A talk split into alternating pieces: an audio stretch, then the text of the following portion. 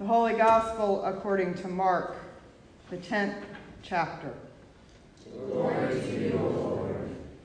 James and John, the sons of Zebedee, came forward to him and said to him, Teacher, we want you to do for us whatever we ask of you. And he said to them, What is it you want me to do for you? And they said to him, Grant us to sit, one at your right hand and one at your left in your glory. But Jesus said to them, You do not know what you're asking.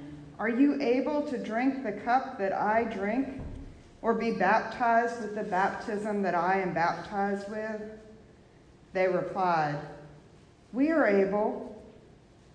Then Jesus said to them, The cup that I drink you will drink, and with the baptism with which I am baptized, you will be baptized. But to sit at my right hand or at my left is not mine to grant, but it is for those for whom it has been prepared. When the ten heard this, they began to be angry with James and John.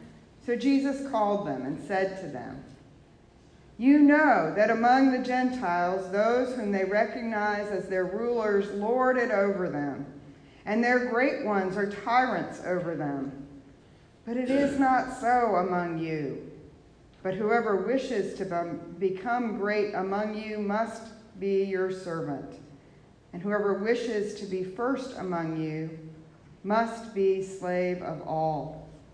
For the Son of Man came not to be served, but to serve, and to give his life a ransom for many. The Gospel of the Lord. Praise to you, O Christ.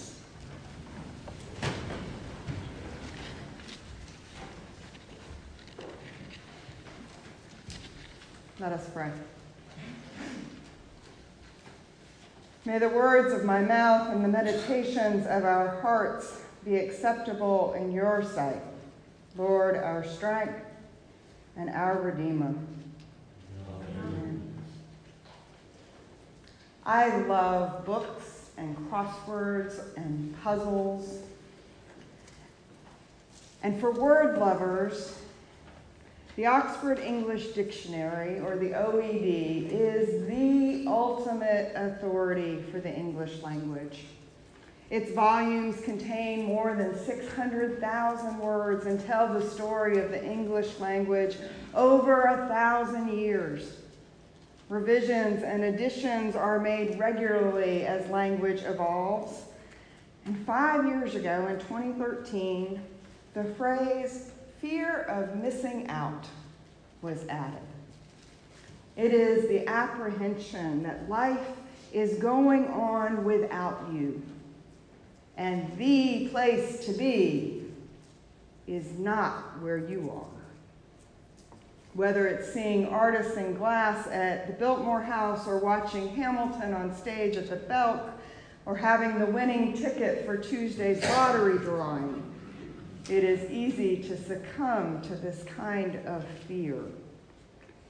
When I hear the Zebedee brothers speaking to Jesus, I wonder if they shared this fear of missing out.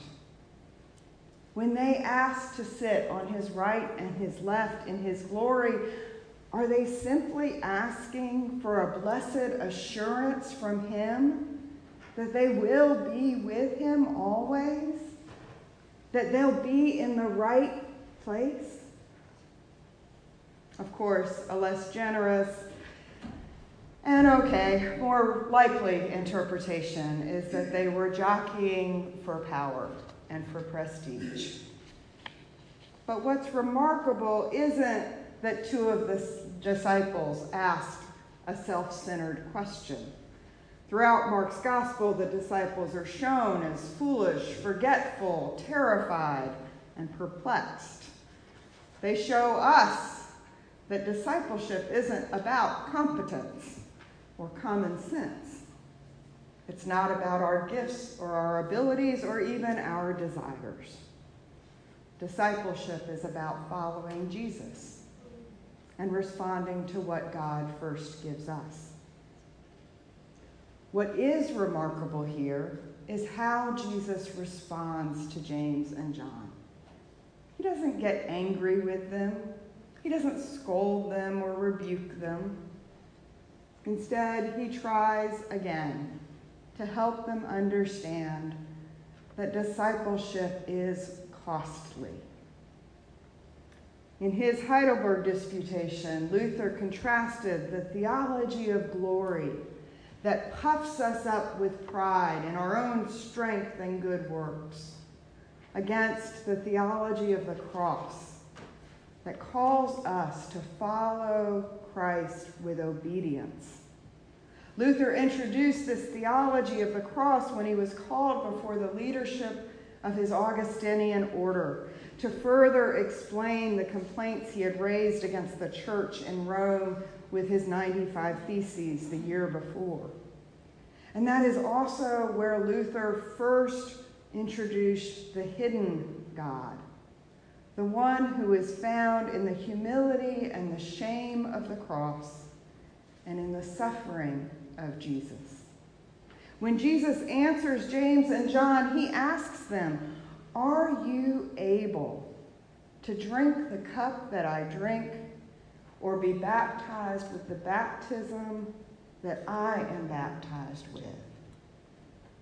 This is not a cup of consolation or salvation or blessing, but as the psalmist writes, a cup with foaming wine that all the wicked of the earth shall drain down to the dregs.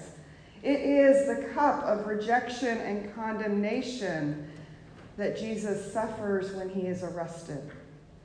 And the baptism is not the one that Jesus was given by his cousin John in the Jordan, but the sacrificing and self emptying action that will happen on Golgotha at his crucifixion. Discipleship is costly, but redemption is given to us by our patient and loving Redeemer. By Jesus Christ, who came and lived among us to show us what it looks like to live not for glory, but for God. As we get ready to go into the world this week, think about where you experience the fear of missing out. Is it in the ways of the world and the things of glory that deceive and distract us from the self emptying love that Jesus models? We do not need to be afraid that we are missing out or grasp for the good life. Because our security and our value, our identity, is not found in the world, but in the cross. And every time we remember our baptism at the font and eat and drink the bread and the wine at the table, we are joined with Christ in his baptism. When following Jesus is costly, our hope is sustained in Christ who suffered for us. Today, as we prepare to offer our gifts and commitments for the upcoming year of ministry in our community, I pray we will answer the call Jesus makes to his disciples to live our lives faithfully willing to ask our questions, but assured of God's love and forgiveness, with our eyes set on the way of the cross and not glory. Let us pray. Life giving and redemptive God, thank you for your Son who lived among us and taught us what self emptying love looks like.